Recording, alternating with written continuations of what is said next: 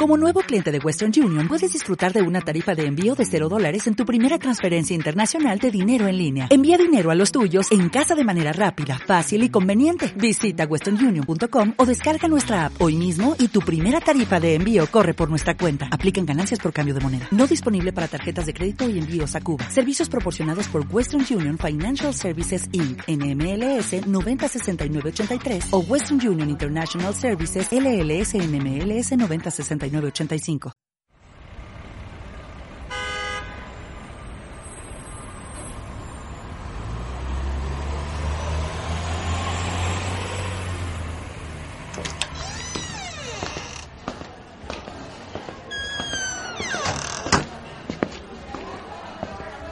Hola, ¿qué tal? Te damos la bienvenida al Club de los Pretenciosos. Te están esperando. Sígueme. Te llevaré con ellos.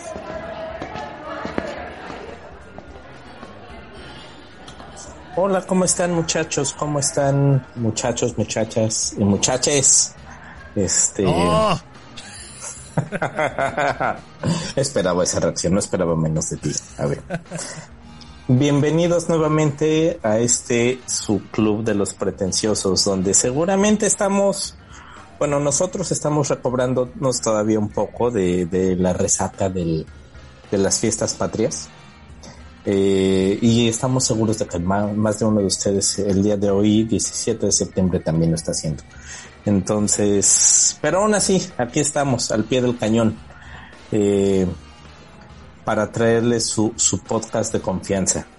Eh, en este, el que es el Club de los Pretenciosos, donde intentamos revolucionar el mundo un podcast, un episodio a la vez. Podríamos decir que es el, el club de los de los este, de los resacados. ¿Cómo sería? ¿Resaca o crudos? De los, de crudos. los apestosos. También. Los, crudos, usualmente los crudos apestan un poco alcohol, entonces sí. sí, Tiene regularmente. todo el sentido del mundo. Entonces, este, pretenciosamente alcohólicos. No, no es cierto. Es cierto. Solo por ser Día de la Independencia, muchachos.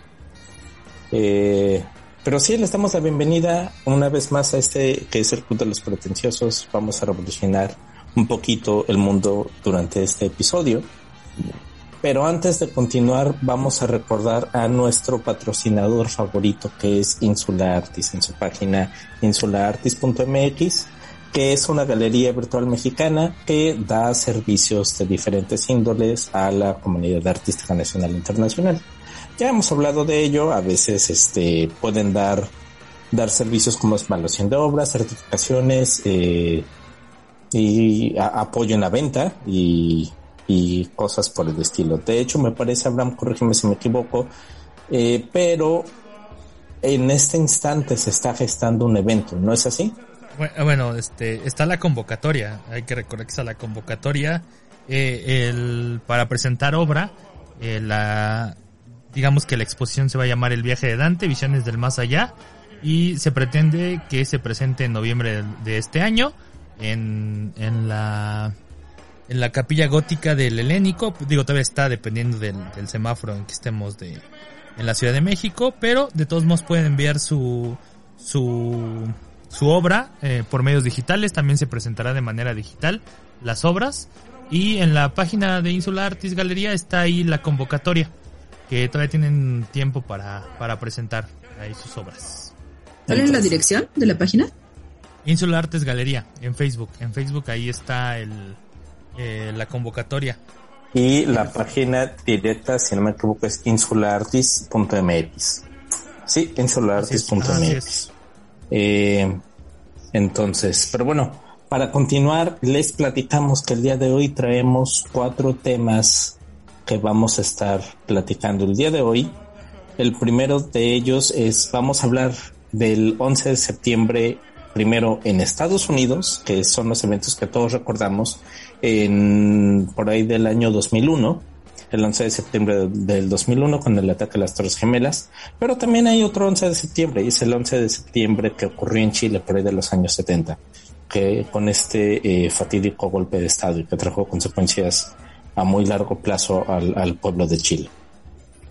También vamos a platicar de chismecitos y eh, datos del, del, de la independencia nacional mexicana, que se celebra 15 y 16 de septiembre cada año, lo acabamos de celebrar. Y para terminar, Julio, Julio, Julio, Julio, este, me avisa producción que afuera del Club de los Pretenciosos hay un ejército de roedores armados. Entonces, ten Ah. cuidado con lo que vais a decir en tu próxima frase, por favor. Ah, caray, caray. Solo para aclarar nuestro siguiente tema, eh, vamos a platicar de la revolución capibara o la revolución de los carpinchos que está en Argentina. Y solo para montar la posición oficial del podcast, estamos a favor de los carpinchos.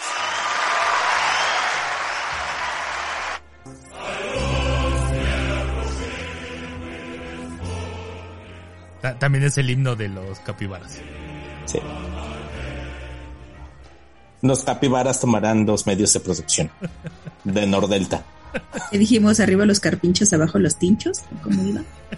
Sí, abajo los tinchos. Luego les explicaremos de qué va eso, eh, queridos podescuchas. Quien lo rapee se lleva estrellita. Ándale. Y bueno, ya solo nos queda presentar, como cada semana, a los pretenciosos que estarán en la mesa de partiendo el día de hoy. Eh, tenemos que darles una noticia. Rodrigo está. Rodrigo eh, lo perdimos en las festividades del 16 de septiembre y ayer nos habló desde Guatemala. Nos dijo que estaba en, en, las, ru- en las ruinas eh, mayas en Guatemala, si no me equivoco, estaba en el PT en, Cal. en Tikal. Estaba en Tikal y nos dijo que iba a hacer lo posible por llegar, pero yo creo que no llega ahorita. Híjole. Te puedo decir, Sí. am, como alguien que se perdió en la jungla guatemalteca en la vida real, eh, sí, no creo que llegue. Sí, no, no, no, él también es, es real y está No perdido hoy, la jungla no hoy. guatemalteca. Sí, o sea, anoche de repente lo vi tomarse tres mezcales y de repente parpadeé, ya no estaba. Lo siguiente que supe es que me habló por teléfono y dijo, Julio, estoy en unos túneles secretos en una pirámide maya aquí en Tikal. Entonces, este, ¿cómo sabe que son secretos? ¿Cómo sabe que, que era? No tengo idea, pero es lo que increíble que todavía se haya podido comunicar, Julio.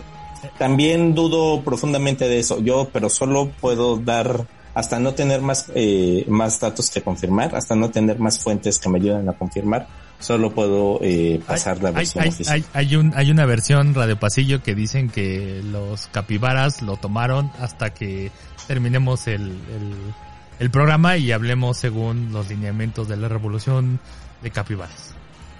El, el Partido Socialista Carpincho. Ajá, exacto. Entonces, este, sí, eso nos informa producción. Pero está bien, no se preocupen, pues escuches. Así es. Él, él sabrá comunicarse con ellos. Vamos, pero bueno, para continuar con la presentación de, de los eh, pretenciosos del día de hoy, comenzamos con nuestro queridísimo, ponderadísimo y apreciadísimo Abraham el Hidalgo Juárez. ¡Eh! ¡Viva la revolución! Digo, la independencia. Los dos, los dos. Sí, también. Ya hicimos mención de Rodrigo la Corregidora Aguilar.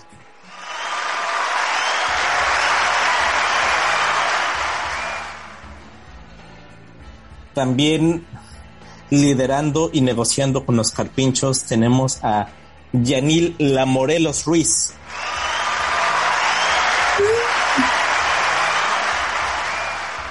Nos une el dolor de cabeza.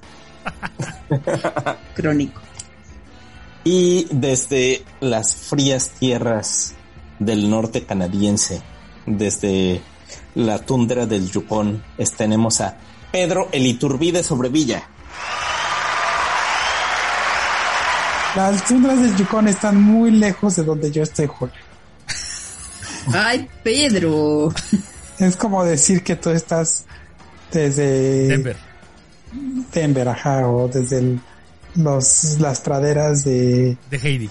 eh, de Wisconsin o algo así. Heidi, ¿qué tiene que ver Heidi? La- sí, Heidi ni siquiera estaba. en- ahí sí nos Sí, movimos muy la- gacho, Abraham. Nos movimos de continente.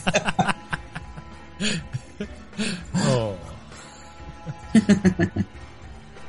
bueno, estaba más emocionante, pero bueno.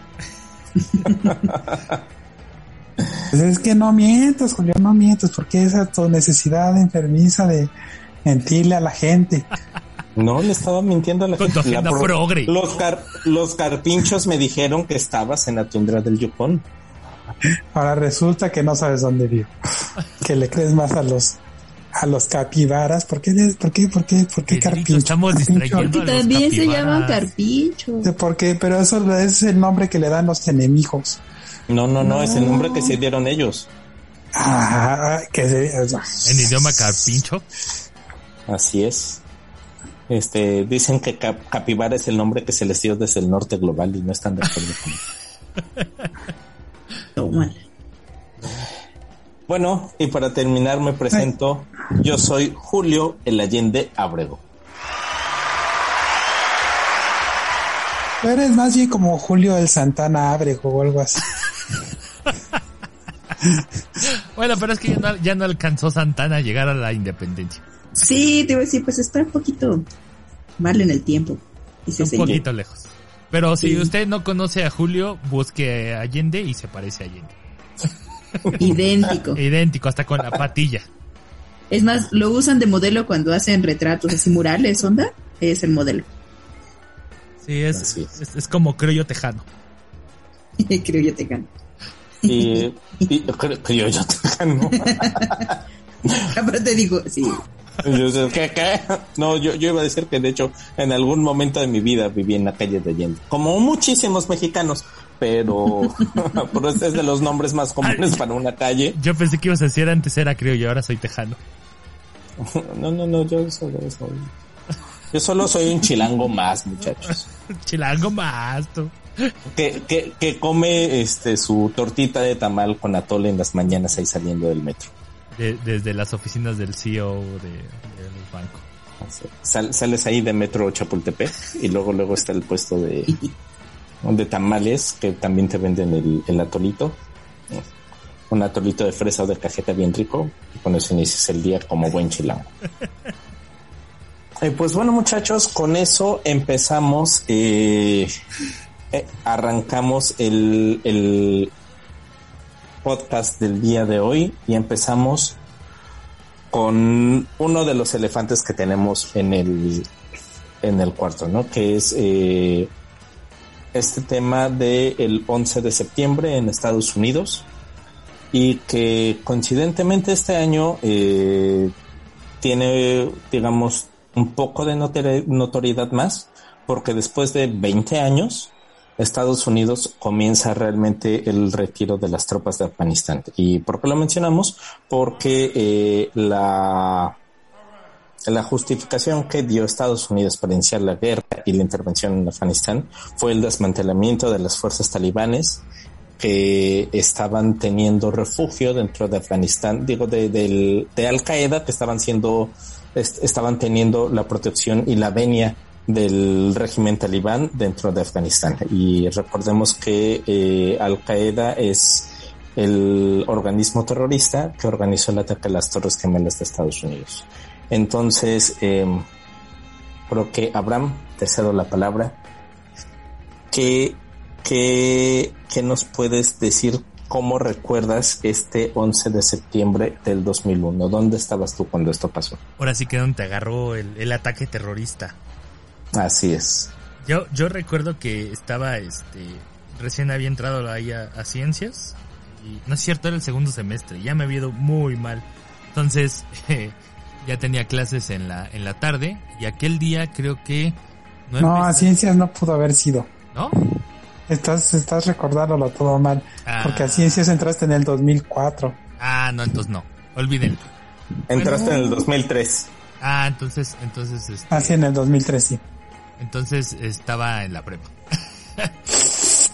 lo único recuerdo, lo único que recuerdo, Córtenle, córtenle. Lo, que sí recuerdo es que eh, estaba yo, eh, estaba trabajando en la computadora jugando, no recuerdo, probablemente que jugando. Y de repente mi madre, este, me habla asustada, no mira, prende la televisión, que ver qué pasó. Y, y volteo, está, me acuerdo que ella estaba viendo el, el programa de Broso, no recuerdo el nombre de- del programa. No sé si era el Mañanero o era otro nombre, no recuerdo, pero sí recuerdo que era Broso. Porque en el momento que, que aparece, ya se había, ya no, creo que sí ya se había caído una de las, de las torres y se vio un hongo, o sea, se veía un hongo. Y de repente yo vi y dije, no manches, acaban de atacar de manera nuclear a Estados Unidos. Dije, no, ya, ya valió, ¿no? O sea, esto ya, ya nos llevó a todos entre las patas. Digo, esa fue mi primera impresión, pero ya cuando vi la otra torre, dije, no, o sea, si hubiera sido una bomba nuclear, no estaría la otra torre. Pero sí me conmocionó demasiado el hecho de ver a Estados Unidos, pues, siendo atacada en su propio territorio. Y sí creí que era un, un ataque de guerra. O sea, sí pensé que, no sé, a lo mejor Rusia o, o de nuevo Alemania ahí queriendo vengarse de los norteamericanos que habían este atacado a, a las Torres Gemelas. Para mí fue impactante. Creo que de manera histórica, de nuevo, aunque no nos guste Estados Unidos, fue un parteaguas, porque de ahí se, se derivaron muchas cosas, sobre todo en la seguridad de las aerolíneas y en cómo eran tratados los, los musulmanes y de por sí ya eran medios mal vistos, ahora los, los musulmanes fueron los nuevos soviéticos, por así decir. Y así me pasó. Y bueno, e- e- ese fue en el caso de Abraham. Jan, ¿tú dónde estabas cuando cayó la noticia de las Torres Gemelas? Pues en septiembre del 2001 estaba empezando la prepa. ¿Estábamos empezando la prepa? ¿O en tercero de secundaria? El que sigue. Es que hice secundaria y prepa en la misma escuela. Te- te- Lo que te- sí, Pedro, lo que sí recuerdo es que, o sea, incluso estando en la escuela y en un tiempo previo a, a los celulares, el internet, los twitters y los tiktoks, nos llegó toda la información y también recuerdo que me sacó de onda porque fue de, ah, caray. O sea, justo esta, esta sensación de ahora se viene un conflicto bélico mundial, también como que me, me entró. Y me acuerdo que le dije a un amigo.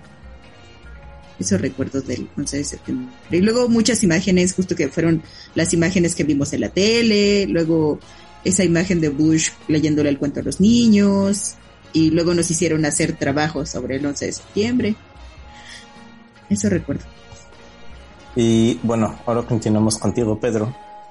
Exactamente dónde estabas el, el día que cayó. Eh, eh, creo que estaba eh, eh, entrando a la maestría, sí. Estaba, yo, Pedro, sí, no estabas entrando en la maestría. yo sí recuerdo perfectamente bien dónde estaba. Yo sí les puedo decir con exactitud gringo, en clásico dónde gringo. estaba. Yo te dije en dónde, no en qué periodo, nada más. A ver, ¿dónde Yo estabas? sí, en dónde estaba. En el baño. No, ni que fuera Julio. Pero ahí te, to- te han tocado otras desgracias. Sí, pero me estaba bañando, no estaba haciendo del baño. Bueno, pero el espacio geográfico. Bueno, ¿dónde estabas? Pero ya, a lo que vamos. Pues ustedes empezaron con el baño, pues ni modo que no aclaré. Yo, yo levanto una queja este, personal. La- nunca me ha agarrado una desgracia en el baño. Geológica. ¿Nunca? Ahí es donde ahí es donde pasan la, Otras, quién la sabe. mayor parte de las desgracias, Julio. Sí, sí, ot- otras 15. Pero bueno, O sea, ¿dónde no- estabas, Pedro? nunca vomitas en el baño, por ejemplo. Pedro, ¿dónde estabas el día en que cayeron las Torres Gemelas? Pues ustedes empezaron a, a divagar. Mira, les voy a contar mi historia.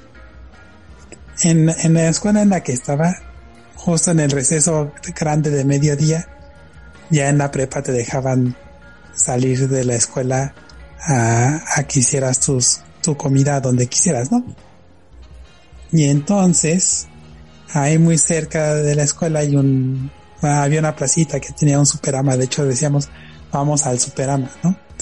Y entonces ahí había unos tacos y entonces estábamos comiendo unos tacos al pastor. Mientras en las noticias se veía lo de las torres gemelas. Una torre, luego la otra. Un avión, luego el otro. Y no olvides el ataque al Pentágono. Ah, sí, el ataque al Pentágono. Y entonces ya regresamos muy emocionados a la, a la escuela. Ah, pasó esto, pasó esto. Al, al, contrario de ustedes que pensaron que era algo terrible, para nosotros era algo emocionante. Entonces, seguramente terrible, pero emocionante. Emociona la desgracia humana. Pero... Eh, Pero ¿por qué te emocionó? No voy a contestar eso. Como los de 31 minutos. Porque sí, sí, sí le... Era emocionante tener información que los demás seguramente no tenían. Porque ustedes tienen la libertad de andar. No, bueno, porque justamente habíamos salido ese día y teníamos, y estábamos en un lugar donde había tele. Mm, Y tacos. ciertamente. Tacos. Porque, como dijiste, no había los TikToks y los Twitters y los Ajá, no sé qué. Y los Ni los Facebook. Facebooks. Y los Facebooks. Ya, ya hablas como tía de piolines. Ni los Nintendos Ni los piolines a todas horas. animados. Eso, eso es lo que dicen ahora que estaba escuchando a unas unos chavos que sigo, bueno, chavos que sigo de que hablan de, de documentales y series y películas. Hay un hay un este documental del 911 en Netflix que decían que el presidente Bush en esa época estaba tan mal preparado el asunto que cuando lo subieron al Air Force One eh, no había manera de, de enterarse qué estaba pasando y solamente era por la tele. Entonces, eh, como tampoco estaba preparado el, el avión para recibir señal de televisión, solamente recibían señal de televisión cada vez que pasaban cerca de una ciudad o de un centro urbano grande. Entonces la, información les llegaba a cuentagota. Que, que eso es sumamente estresante, ¿no? Por ejemplo, en la actualidad, pues de, de volada te enteras qué está pasando. Pero en ese momento, pues te enterabas a cuentagota. Y no, no sé ustedes, pero a mí me suena como si hubiera sido hace... O sea, ya, ya hay gente que nació y seguramente hasta Murió. algunos embarazos juveniles han habido que ya tienen sus propios hijos que nacieron después de los ataques del 11 de septiembre. Em, pero, o sea, ya, ya tenemos toda una generación de gente funcional o medianamente funcional que nació después de los ataques del 11 de septiembre, que no conoció lo que fue ese momento. Claro, claro. Eh, eh, en mi caso en particular, yo recuerdo que como estábamos, estábamos a punto de entrar a la preparatoria, yo creo que Yanil ya estaba en la preparatoria, solo que como la UNAM estaba regresando de, todavía estaba intentando reajustar los, eh, lo- el calendario escolar por, por la huelga, que todavía era relativamente reciente, la, la huelga del 99. Entonces todavía me tocaron vacaciones de tres meses en aquel momento. Entonces, en lugar, de, en lugar de entrar a la escuela en agosto, entré como por ahí de octubre. Y me tocó el 11 de septiembre en mi casa con mi familia. Eh, y recuerdo que una amiga todavía de tercero de secundaria me llamó por teléfono muy consternada y me dijo, Julio, ¿estás viendo lo que está pasando en la televisión? Yo sí, Pati, estoy viendo lo que pasa en la televisión. este, y no eran las caricaturas, era las torres gemelas del World Trade Center estaban cayendo. Pero Abraham mencionó algo bien importante, que es este, a, raíz de eso se vinieron varios cambios. Eh, cambió la manera de viajar, cambiaron las reglas para viajar. Y, no solo eso, o sea, cambió, eh, digamos que es el ataque del siglo XXI a Estados Unidos, porque recordemos, y aquí Abraham me corregirá si me equivoco, Estados Unidos muy rara vez ataca en su territorio. Eh, del el ataque, digamos, de gran magnitud anterior que, que puedo recordar y podría ser comparable es Pearl Harbor, Sí. que eso fue que en los 40, ¿no? Inicio de los Ajá. 40. Y, y el Eh, otro fue cuando Villa se fue a, Ajá, es lo que de Pancho Villa. se fue a atacar a tu tierra natal. mi tierra natal, que no es mi tierra natal.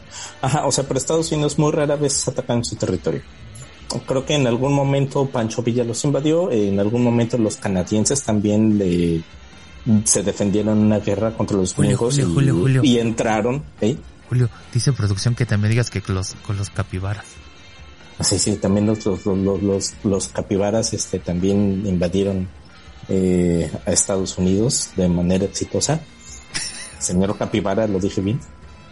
Y, y bueno, y pero llevaba mucho tiempo sin ocurrir. Este, todas las aventuras bélicas de Estados Unidos habían sido muy lejos de su territorio hasta que llegó el 11 de septiembre de 2001.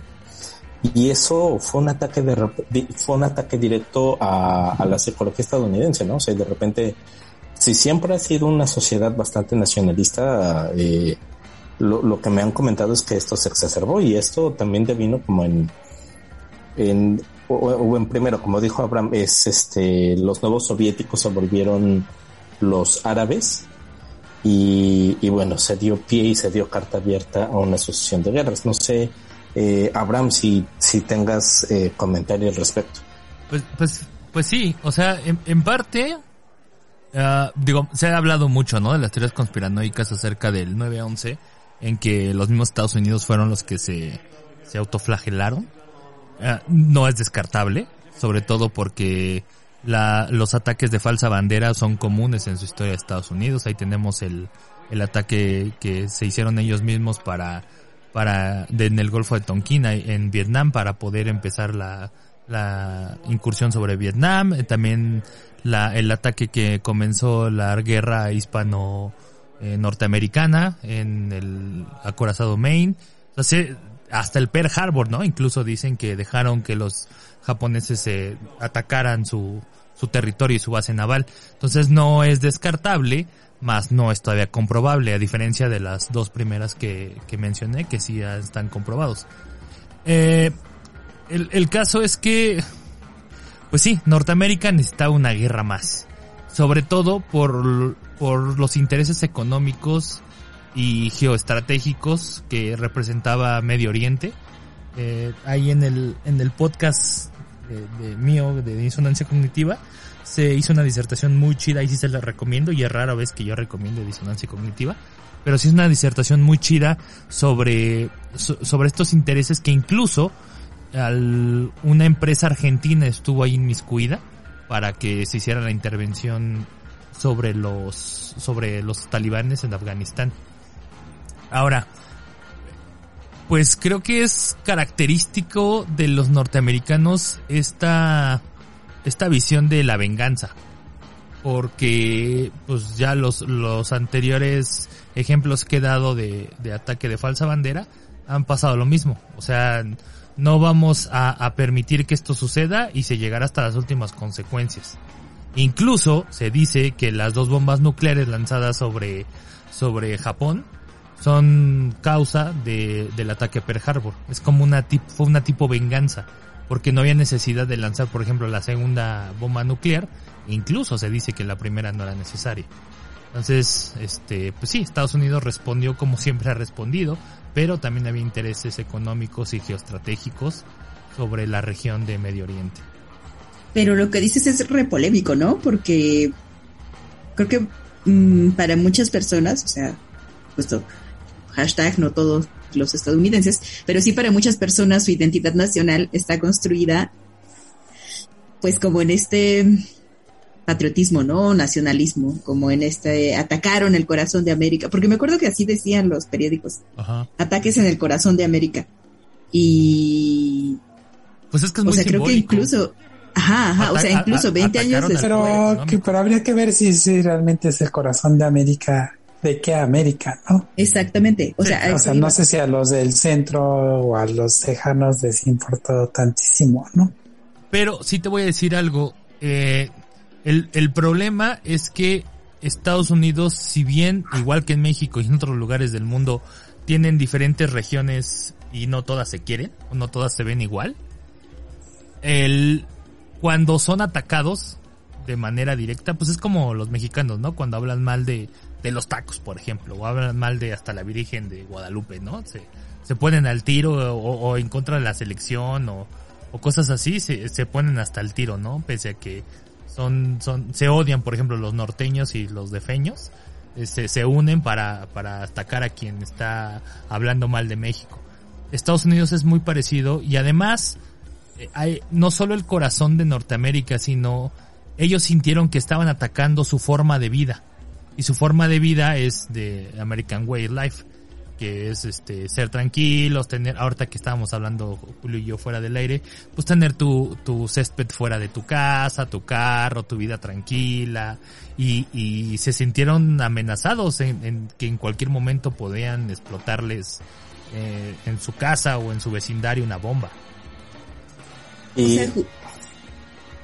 bueno, justo mencionaba eso porque, o sea, 20 años después, ahora los los homenajes, los memoriales, estas ceremonias que hubo, todavía siento que tuvieron mucha fuerza. O sea, fueron eventos en los que asistió mucha gente, que mucha gente, bueno, incluso con las restricciones pandémicas, que bueno, no sé, Julio, si en Estados Unidos hay tal cosa, o lo podemos mencionar así, pero, o sea, que se juntaran varios expresidentes, todos demócratas, me parece, ¿no? Porque estuvo Biden como presidente actual, estuvo Obama y estuvo Bill Clinton con sus respectivos cónyuges. Pero también pues hubo, o sea, en el momento ahorita en, en la zona cero, el espacio de las Torres Gemelas pues es un memorial, está el museo muy cerca, hay un musical no acerca de los atentados propiamente, pero sí relacionado con el tema. O sea, siento que todavía en la, en la cultura popular norteamericana, bueno, estadounidense, es algo que resuena, ¿no? Muy fuerte. Y, y aquí yo mencionaría, eh, o sea, porque es algo que comentaste muy bien, o sea, de repente es este ataque, este ataque al estilo de vida estadounidense, pero también lo sintieron como un ataque ideológico, como un ataque a su cultura. Y, y les dio la, la lectura que yo alcanzo a dar y, lo que alcanzo a ver aquí, o sea, es una sociedad que típicamente está acostumbrada siempre a tener un enemigo y en este caso el enemigo se volvió el, el, toda la gente de Medio Oriente eh, por igual.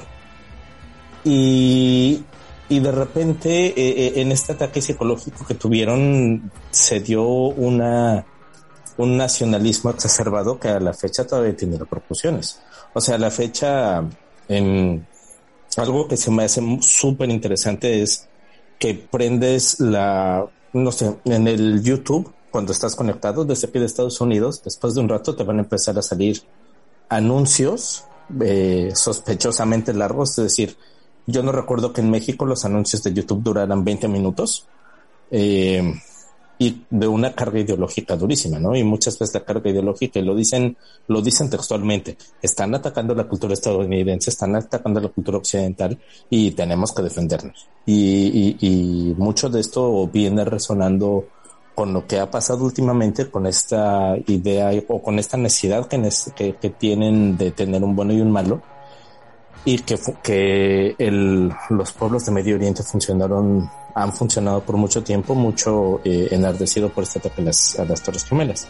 Me estaba acordando también como esta psicosis que se dio en Estados Unidos.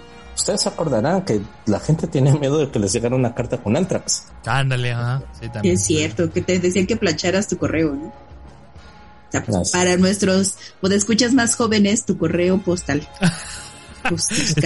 ¿Cómo le harían con su laptop? ¿En su celular? Ay, Ternolita, ¿crees que tienes audiencia más joven? Pedro.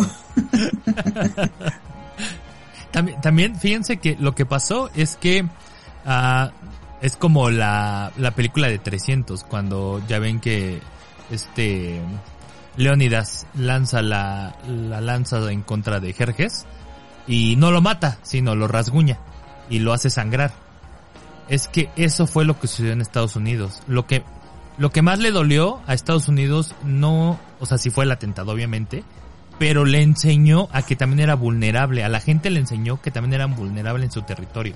O sea, les enseñó. Bueno, en el supuesto de que sí los atacaron. No, no, hablo de la gente. Ellos mismos. Ah, no, sí, ah, pero hablo de la gente. A la gente de a pie, pues. O sea, se sentían invulnerables, se sentían que solamente llevaban sus tropas a otros lados y, y que intervenían en el mundo. Y esto, si bien no, no provocó grandes daños en comparación al todo lo que ha hecho Estados Unidos, sí les enseñó que aunque se sintieran dioses, sangraban. Y eso creo que hizo que, que quedaran medios tocados de la cabeza, si de por sí ya estaban los gringos, quedaran más paranoicos y, creyendo que, como dicen ahorita, que les llegara una, una bomba en, en una cajita de dulces como la que tiene Pedrini en la mano ahorita. Y, y esa sensación que dices de somos el Estados Unidos invulnerable, policía del mundo, sí es algo que está en sus conversaciones del día a día, ¿no? o sea, no es muy difícil que lo saquen a, a colación. Sí, pues te digo, o sea, y- por eso es un buen ejemplo también hasta la película de Zack Snyder. Es un muy buen ejemplo lo que, lo que hacen ver.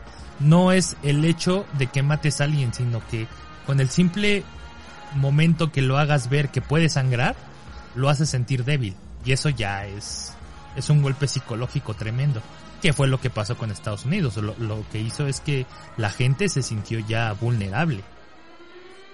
Y, y también justo esto, ¿no? O sea, todo el racismo que vino después, contra, sobre todo contra las personas de Medio Oriente, como, aparte como esta otredad, ¿no? O sea, de repente eran como los estadounidenses como un bloque que, bueno, sabemos que están conformados por gente de distintas etnicidades, distintos orígenes, pero en ese momento se conformaron así como somos un bloque y la otredad es- son las personas de Medio Oriente. Toda la gente que se fue a enlistar, o sea, soldados en sus veintes, um, reclutadores afuera de las preparatorias, en, lo- en los centros comerciales donde iban pues, los chavos a convivir. Y bueno, esto resuena hasta ahora, ¿no?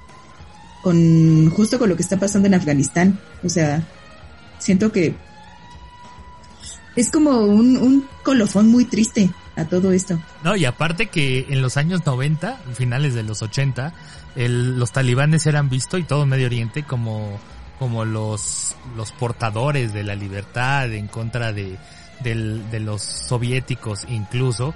Eh, Rambo 3 es una película que está dedicada a, los mujahidines, específicamente los talibanes.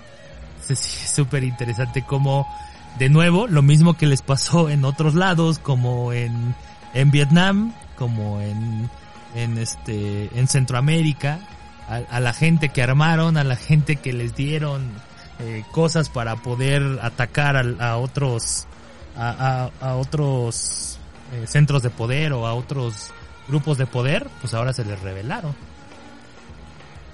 Porque el intervencionismo difícilmente da buenos resultados para el pueblo que es intervenido. Sí, sí. Este, y, y una vez más, Estados Unidos es un pueblo que está acostumbrado y necesita dentro de su ecología tener un, un, un enemigo.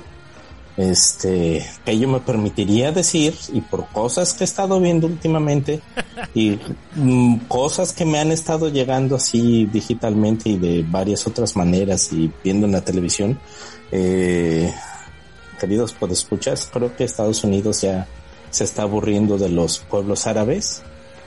Digo, Irán siempre va a ser Irán, Irán va a estar ahí eh, y va a estar eh, teniéndolo de, de, de, de, de antagonista, pero creo que se están volteando durísimo para que su nuevo enemigo del, de esta siguiente parte del siglo XXI sean los chinos.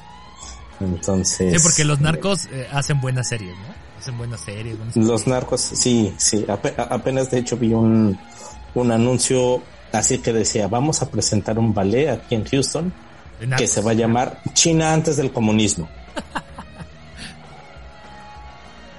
Pero, pero fíjate que siempre ha pasado con todo, siempre ha pasado con los grandes imperios. Desde los Aqueménidas, los persas, Roma, Grecia, siempre tienen que encontrar ese otro que no es tan civilizado o ese otro que le, que le dé, eh, que aglutine a su, a su pueblo.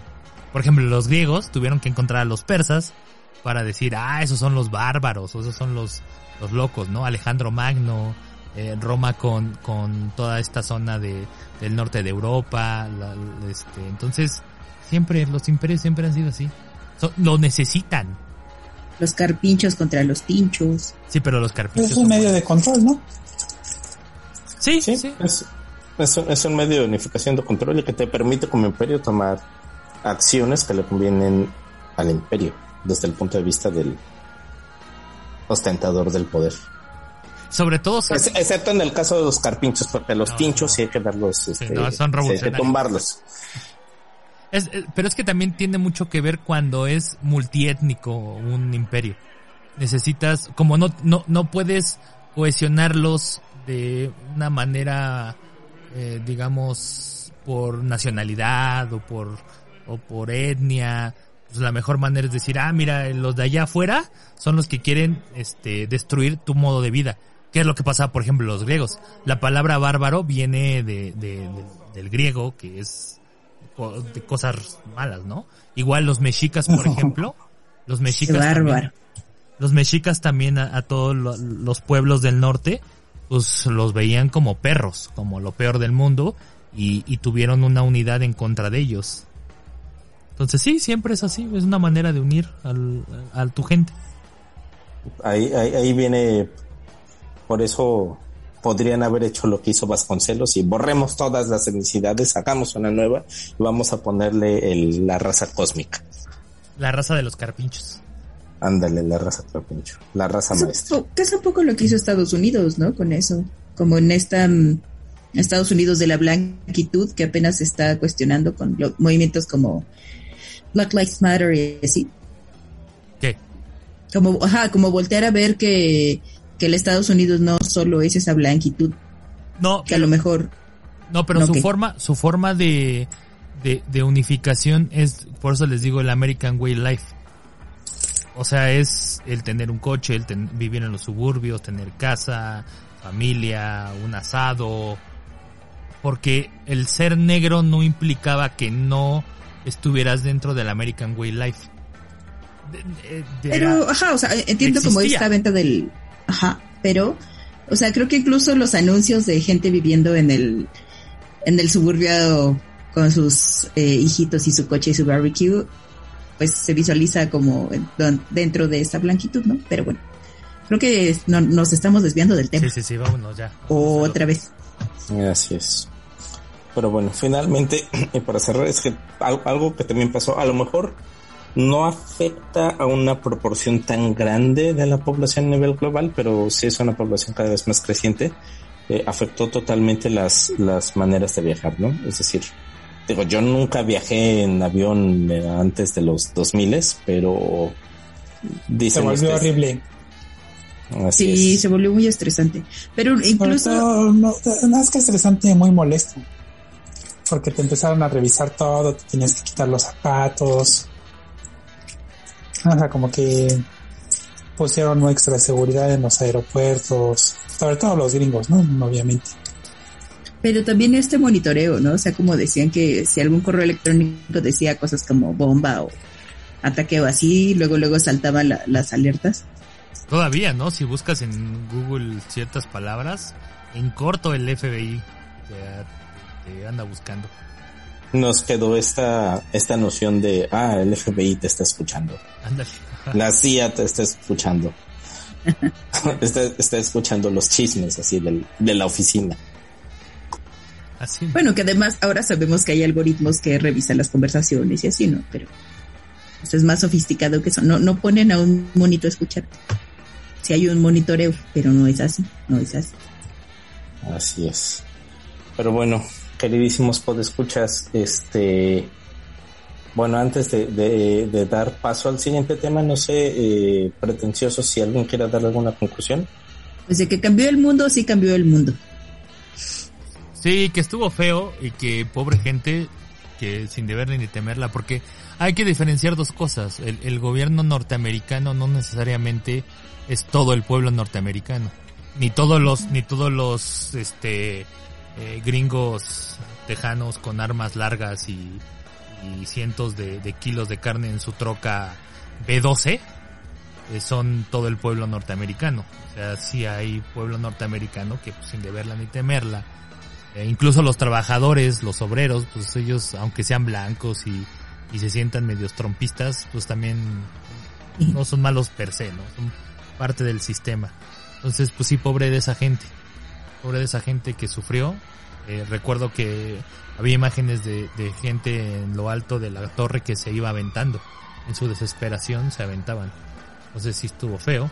Y pues, híjole, queda ahí como una, una posibilidad del hecho de haber sido este un ataque de falsa bandera.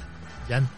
Pues es que justo ahorita que mencionabas la- lo de la gente que se aventaba, En ese tiempo también hubo memes, gente. No, no crean que los memes son una cosa del siglo XXI. ¿Te acordaste de Esto los paracaídas? No. Me acordé de una canción de Gwen Stefani. Este. Yo leía, y, y justo hablando del American Way of Life, yo leía un testimonio de un broker, que son estas personas que se dedican a, a las inversiones en bolsa. Un corredor de bolsa. Ándale, eso mismo, un corredor de bolsa que daba su testimonio. Y él decía que incluso después eh, del impacto, algunos siguieron trabajando. O sea que no todo el mundo salió, no todo el mundo se fue. Porque estaban muy acostumbrados a que incluso sí había simulacros en, en las torres, pues.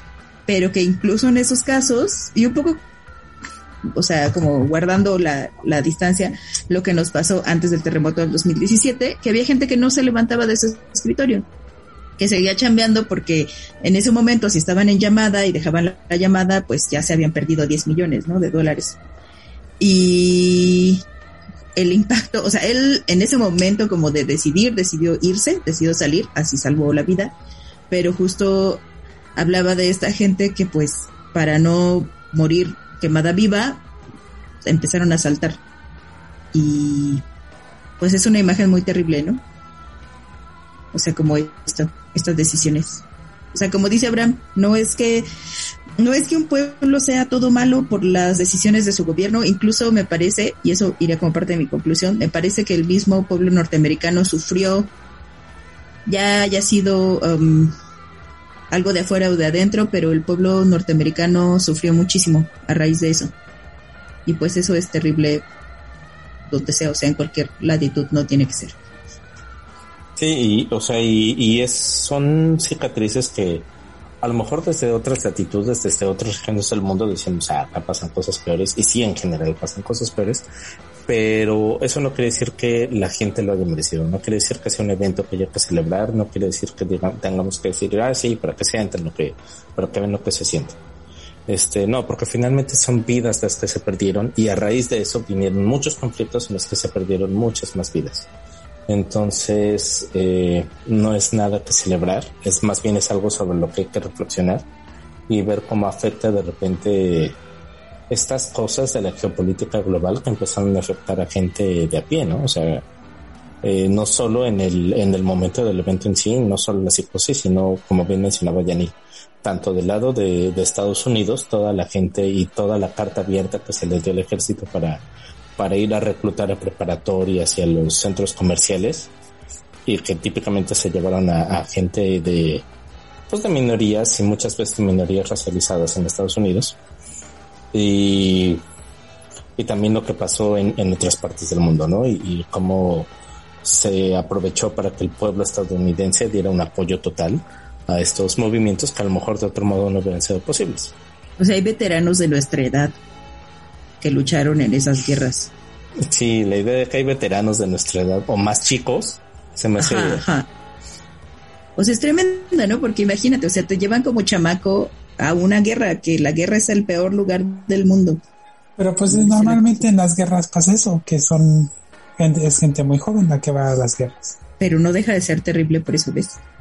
O sea, es Sí, sí, que- solo, solo, o sea, no, bueno, no, no voy a discutir si es terrible o no es terrible, solo no me parece sorprendente. Pero nada te parece sorprendente, Pedro. No, por supuesto que Es hay muchas cosas que me parecen, hay muchas cosas que me parecen sorprendentes. Bueno, Solo muchas cosas de los humanos no me parecen tan sorprendentes. ¿Qué de, qué, qué de la- el ataque a las Torres Gemelas te parece sorprendente, Pete? ¿Te pareció sorprendente? Pues el simple hecho, ¿no? Que, que atacaran, que los aviones se estrellaran contra las torres. Sobre todo como se ve, se, se ve como, no las cortan, pero sí se llevan un buen pedazo del, de la torre, ¿no? Como si, como si estuvieras jugando Jenga.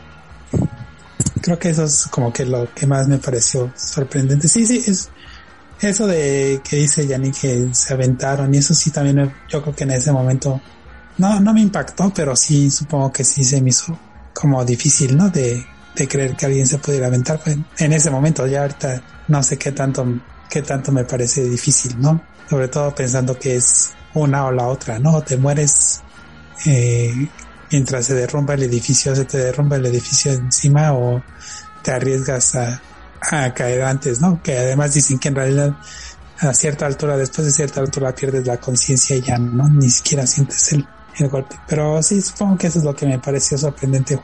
Pero también es algo que pasó hace muchos años. ¿no? Aunque no lo crean, pues escuchar, ya son muchos años.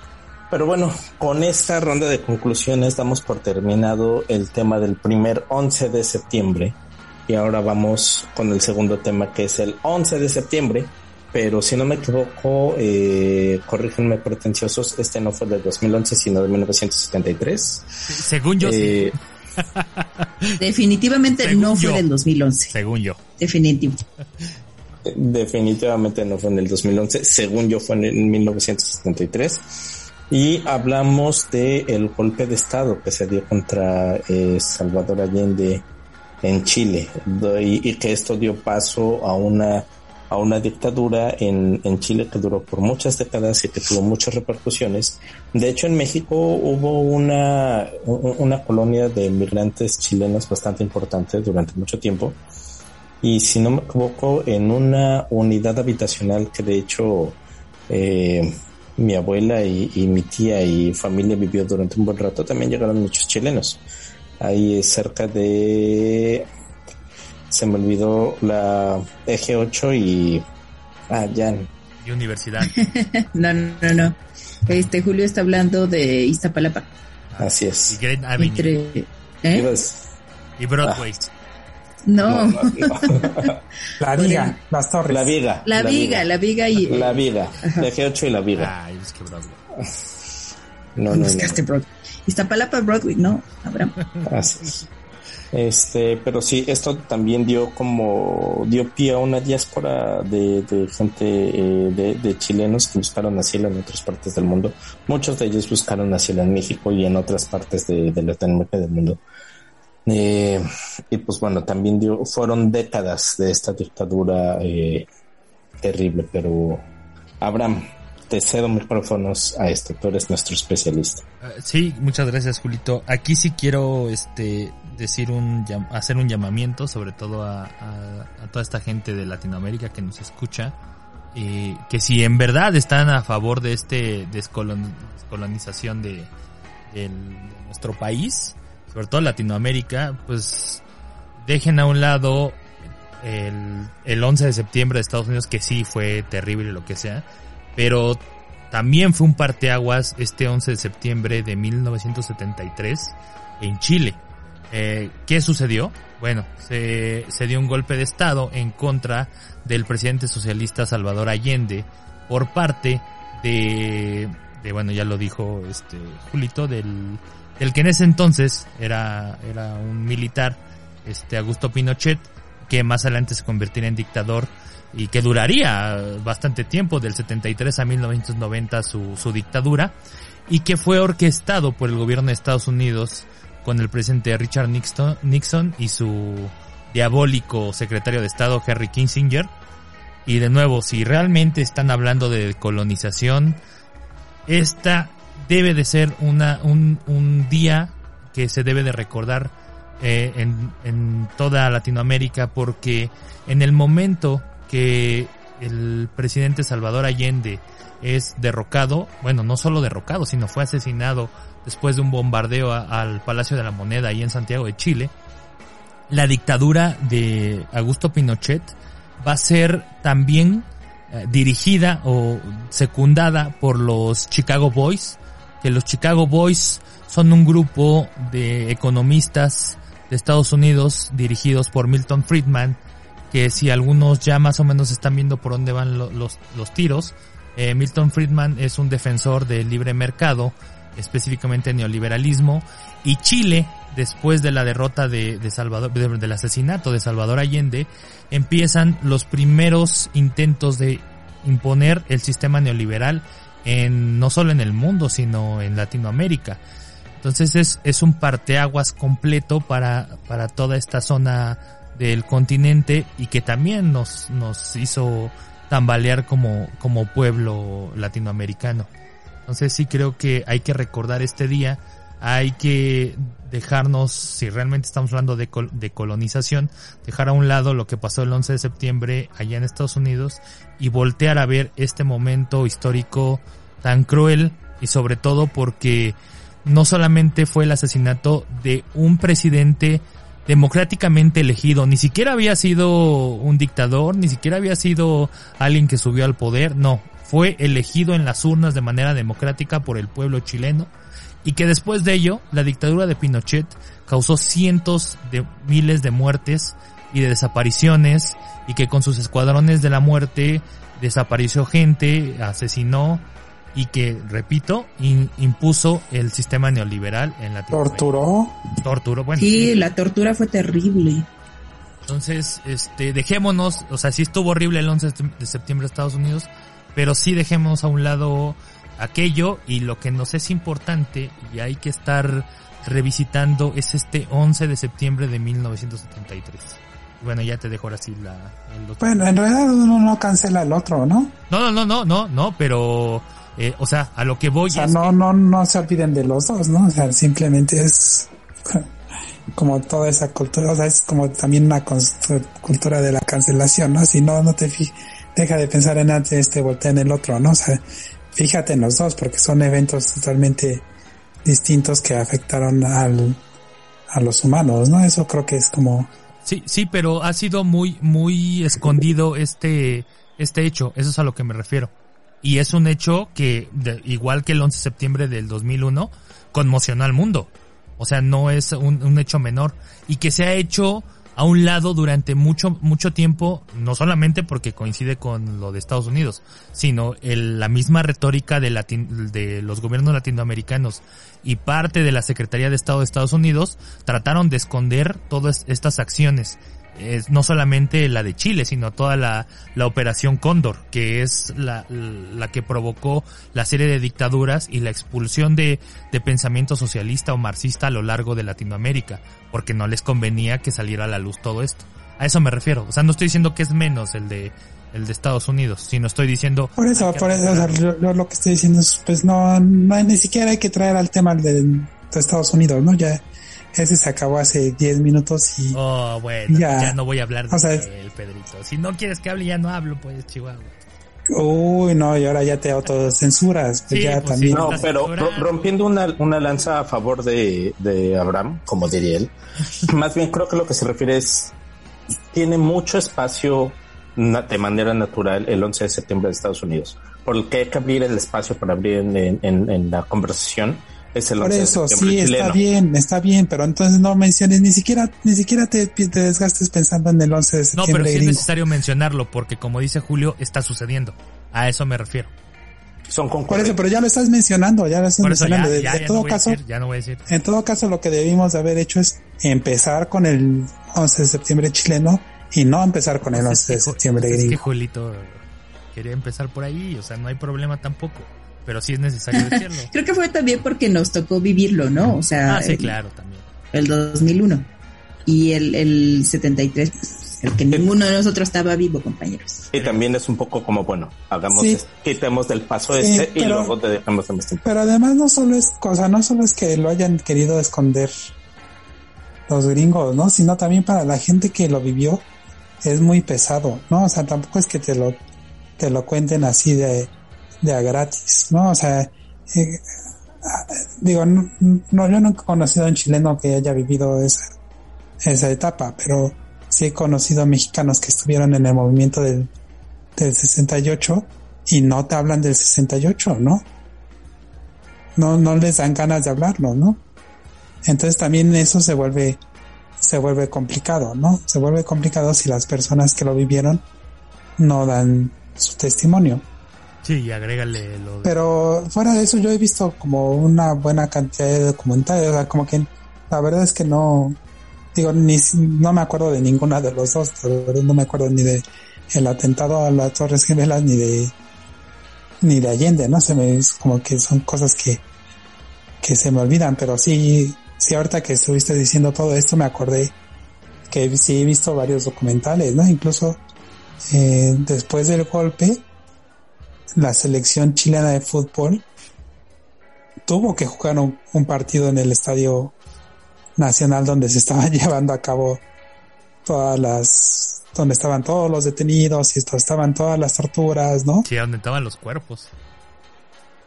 Sí, exacto, ¿no? Imagínate, y lo tuvieron que jugar a la de a huevo, ¿no? Y también creo que no me acuerdo si alguno de los futbolistas o alguno de los familiares de los futbolistas también nos los Ah, amenazaron, ¿no? Sí, incluso hubo desaparecidos, sí. Ahorita que me viene a la mente hubo desaparecidos de, de gente de, del fútbol. Sí, sí, sí.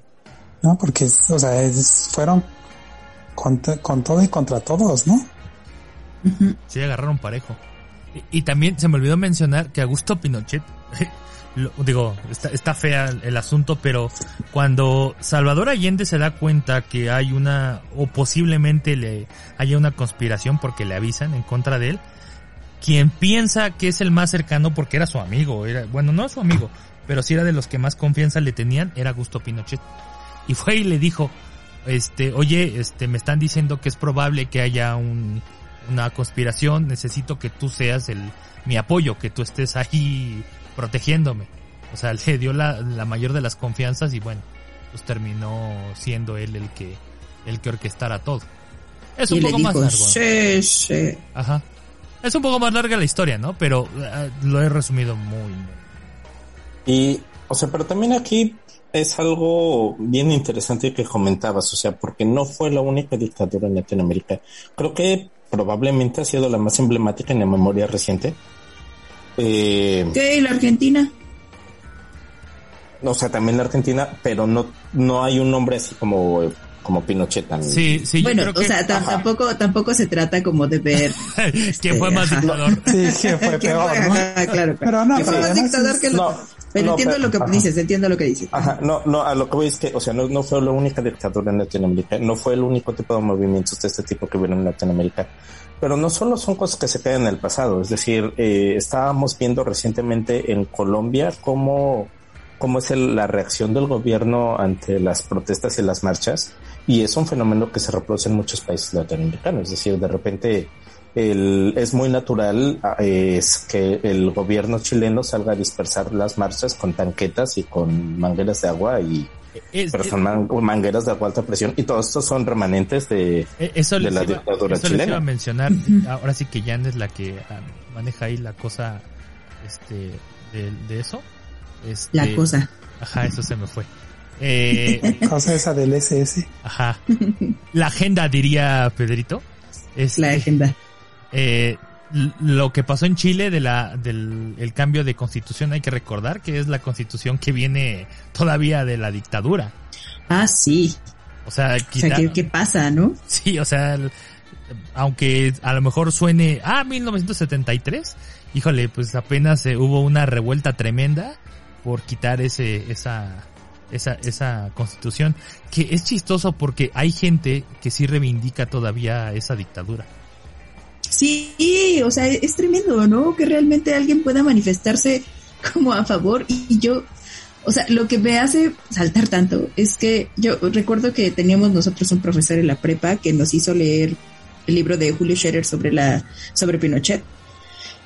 Y uno de los testimonios, o sea, sobre por por, em, por razones mi formación siempre fue también un, un poco hacia las, las izquierdas, como notarán, y justo yo ya conocía material, películas que hablaban sobre la dictadura, pero en, en este libro se tomaban testimonios sobre familiares de desaparecidos y de gente torturada, y a mí lo que más me impresionó fue uno que decía, mi hija murió con una rata atravesada en la vagina, porque era la forma de tortura, o sea, eran pues tratamientos brutales que se les daban, y a mí se me hace realmente terrible que alguien todavía pueda manifestarse a favor de una dictadura con esas prácticas, ¿no? Pues es que estaban de acuerdo, ¿no? O sea, que bueno, o sea, esas personas lo que pensaban es que bueno que, que le están haciendo a estas personas esto, ¿no? Que, que les están enseñando, les están dando una lección, ¿no? Y creo que... Y ajá, ajá. es, y es lo, mi- oye, lo mismo pasó con Franco, ¿no? O sea, en España también había muchos franquistas, ¿no? O sea, todavía hay franquistas. Pues sí, que, que hablábamos justo de lo de Vox, ¿no? En, México todavía hay gente que reivindica el porfiriato. Sí, claro, o sea, sí, dejando de, ajá, es que como se olvidara que en el porfiriato se llevaban la gente, a, se llevaban a la gente a Valle Nacional, que los esclavizaban y se morían allí y que colgaban a la gente de, de los árboles, o sea, pero creo que, creo que todo esto tiene que ver además, además de la parte como de el origen de todos los males, de quién, quién patrocinó el golpe de Estado en Chile también. Creo que tiene que ver con esta cosa de la otredad. O sea, como lo que dice Pedro, es como, ah, qué bueno que, que metan en cintura a estos revoltosos, pero es que siempre se piensa como el otro, ¿no? Como, a mí no me va a tocar, porque yo estoy del lado de las buenas conciencias. Entonces, con todo contra esos liosos. O creo que va así, o sea, como el otro cada vez que Yanil menciona la otredad, no puedo dejar de pensar en una, en una exposición contemporánea de arte. Yo pensé que el Lelutier. Por el pluralismo, la otredad. Abraham, ¿quién patrocinó el golpe de Estado en el 73 en Chile? Pues Estados Unidos, ¿no? Según yo. Sí, sí, no, sí, sí, claro que sí. Según mis informes, espérame, a ver, déjale pregunta a producción. ¡Producción! sí, dice que sí que los carpinchos estuvieran este en contra, pero no pudieron hacer nada porque eran todavía muy bebés. Estaban muy bebés. Ajá. Eran carpinchitos. Ajá. No, pero pero sí de nuevo este hay que recordar este este momento porque eh, es el, es cuando se intenta o se, se, logró meter el, el sistema neoliberal en, en América Latina y que también de nuevo es, son reivindicados muchos, muchas personas reivindican este, esta introducción del sistema económico en, en Latinoamérica. Eh, que si bien, este, sí, en, cuanto a números, Chile representó un crecimiento, pues eso no, no elimina el hecho de, de todas las torturas, las muertes y las condiciones tan horribles en las que estuvieron. No solo eh, estas personas que acabo de mencionar, sino incluso los trabajadores para poder solapar en todo lo que quisiera el mercado. También entonces hay que, de nuevo, o sea, sí hubo muchas dictaduras, pero para mí yo creo que este es uno de los parteaguas para Latinoamérica, porque es cuando se empieza a diseminar esta idea de, de hay que meter el neoliberalismo, el neoliberalismo en toda, en toda América, que eventualmente nos tocaría en el 94 con, con bueno, desde antes, desde de, la Madrid ya estábamos ahí intentando entrar al neoliberalismo, pero en el 94 con Salinas ya sería el, la, el golpe final hacia la economía mexicana. Y sobre todo... No, perdón, Julio. Ah, nada más que decir, y sobre todo, y, y para poner, para acentuar esta parte que menciona Abraham de no olvidemos que fue un golpe de Estado a un gobierno electo democráticamente. O sea, fue un ataque directo a la democracia orquestado hasta donde sabemos y me parece que esto es algo bastante eh, confirmado eh, por parte de Estados Unidos, por parte de la CIA, que digo, insistimos, no es el pueblo, sino es, pero a nivel gobierno, a nivel ideológico, Estados Unidos se concibe a sí mismo como el cuidador y el baluarte de la democracia y tumbó un gobierno electo democráticamente. Entonces, este, digamos, pues eso habla mucho de, de, del avance de la democracia en, en, Latinoamérica a lo largo del siglo XX. Y que suceda lo mismo que en la actualidad, ¿no? Estar, esta idea de que el socialismo nos va a matar y hay que destruirlo a toda costa porque si no nos va a llevar al infierno como en el que está ¿Y salvar la iberoesfera? Ajá, y salvar la iberosfera y... porque eh, eh, en las, no sé si son en las memorias, pero en algunas charlas que da Kissinger, hablando sobre todos estos movimientos y las intervenciones que hizo, él menciona que, o sea, él se siente salvador de, de Latinoamérica y de algunos otros lugares por el hecho de haber detenido estos movimientos comunistas o socialistas en el caso de Allende eh, sobre Latinoamérica, porque él decía, pues es que si no, no los iba a llevar al, a lo peor y preferimos el mal menor, que era que era Pinochet. Ahora, también, eso es importante porque los, los neoliberales y los, y sus, y sus adefesios llamados libertarios argumentan que, que, que para, para que haya una libertad política es necesario un libre mercado. Y siempre argumentan esto del, libre mercado como el pilar para poder llevarnos a, una democracia y una libertad política. Y pues el mejor caso es la dictadura de, de Chile. Mm, existía un libre mercado un neoliberalismo y existía una dictadura. Ahora sí, Jan, ¿qué pasó? No, nada, es que hace rato con lo que mencionabas de que hablan del crecimiento económico, o sea, como de la macroeconomía chilena en la época de la dictadura, es el mismo argumento que los que dicen que México tuvo un gran desarrollo tecnológico y económico durante el porfiriato, ¿no? Ajá, Entonces es como dejar de ver esa otra parte y no eso no se puede dejar de ver. Sí, sí, existe, pero a costa de qué? Ajá, ajá. ¿Y a quién termina beneficiando? O sea, en el caso de, del el desarrollo eh, durante el porfiriato, no, no, no benefició a la población lo más mínimo, o sea, beneficiaba a una, a una élite mínima y eso es algo que se repite en todas las, en, en, pues en todo este tipo de movimientos, ¿no? Todas las dictaduras es, es la base de las dictaduras, la base de las dictaduras es mantén rico a tu élite que te ayuda a controlar los hilos del poder y el resto este no te importa en tanto en tanto, en tanto tengas al poder contento y con las arcas eh, llenándose constantemente tú vas a poder mantener el poder. Lo que sigue queridísimo Abraham es eh, vamos a escuchar el más información sobre nuestro patrocinador Insula Artis. Entonces producción por favor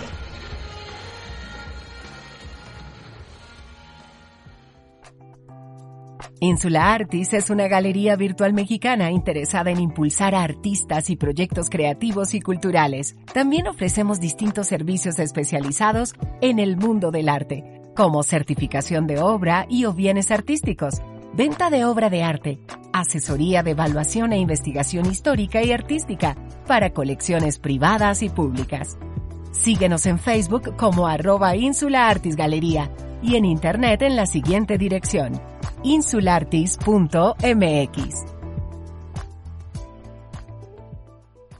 ¿No se merece tu familia lo mejor? Entonces, ¿por qué no los mejores huevos? Ahora, Egglands Best están disponibles en deliciosas opciones. Huevos clásicos, de gallina libre de jaula y orgánicos de Egglands, que ofrecen un sabor más delicioso y fresco de granja que le encantará a tu familia. En comparación con los huevos ordinarios, Egglands Best contiene la mejor nutrición como 6 veces más vitamina D, 10 veces más vitamina E y el doble de omega 3 y B12. Solo Egglands Best. Mejor sabor, mejor nutrición, mejores huevos. Visita egglandsbest.com para más información.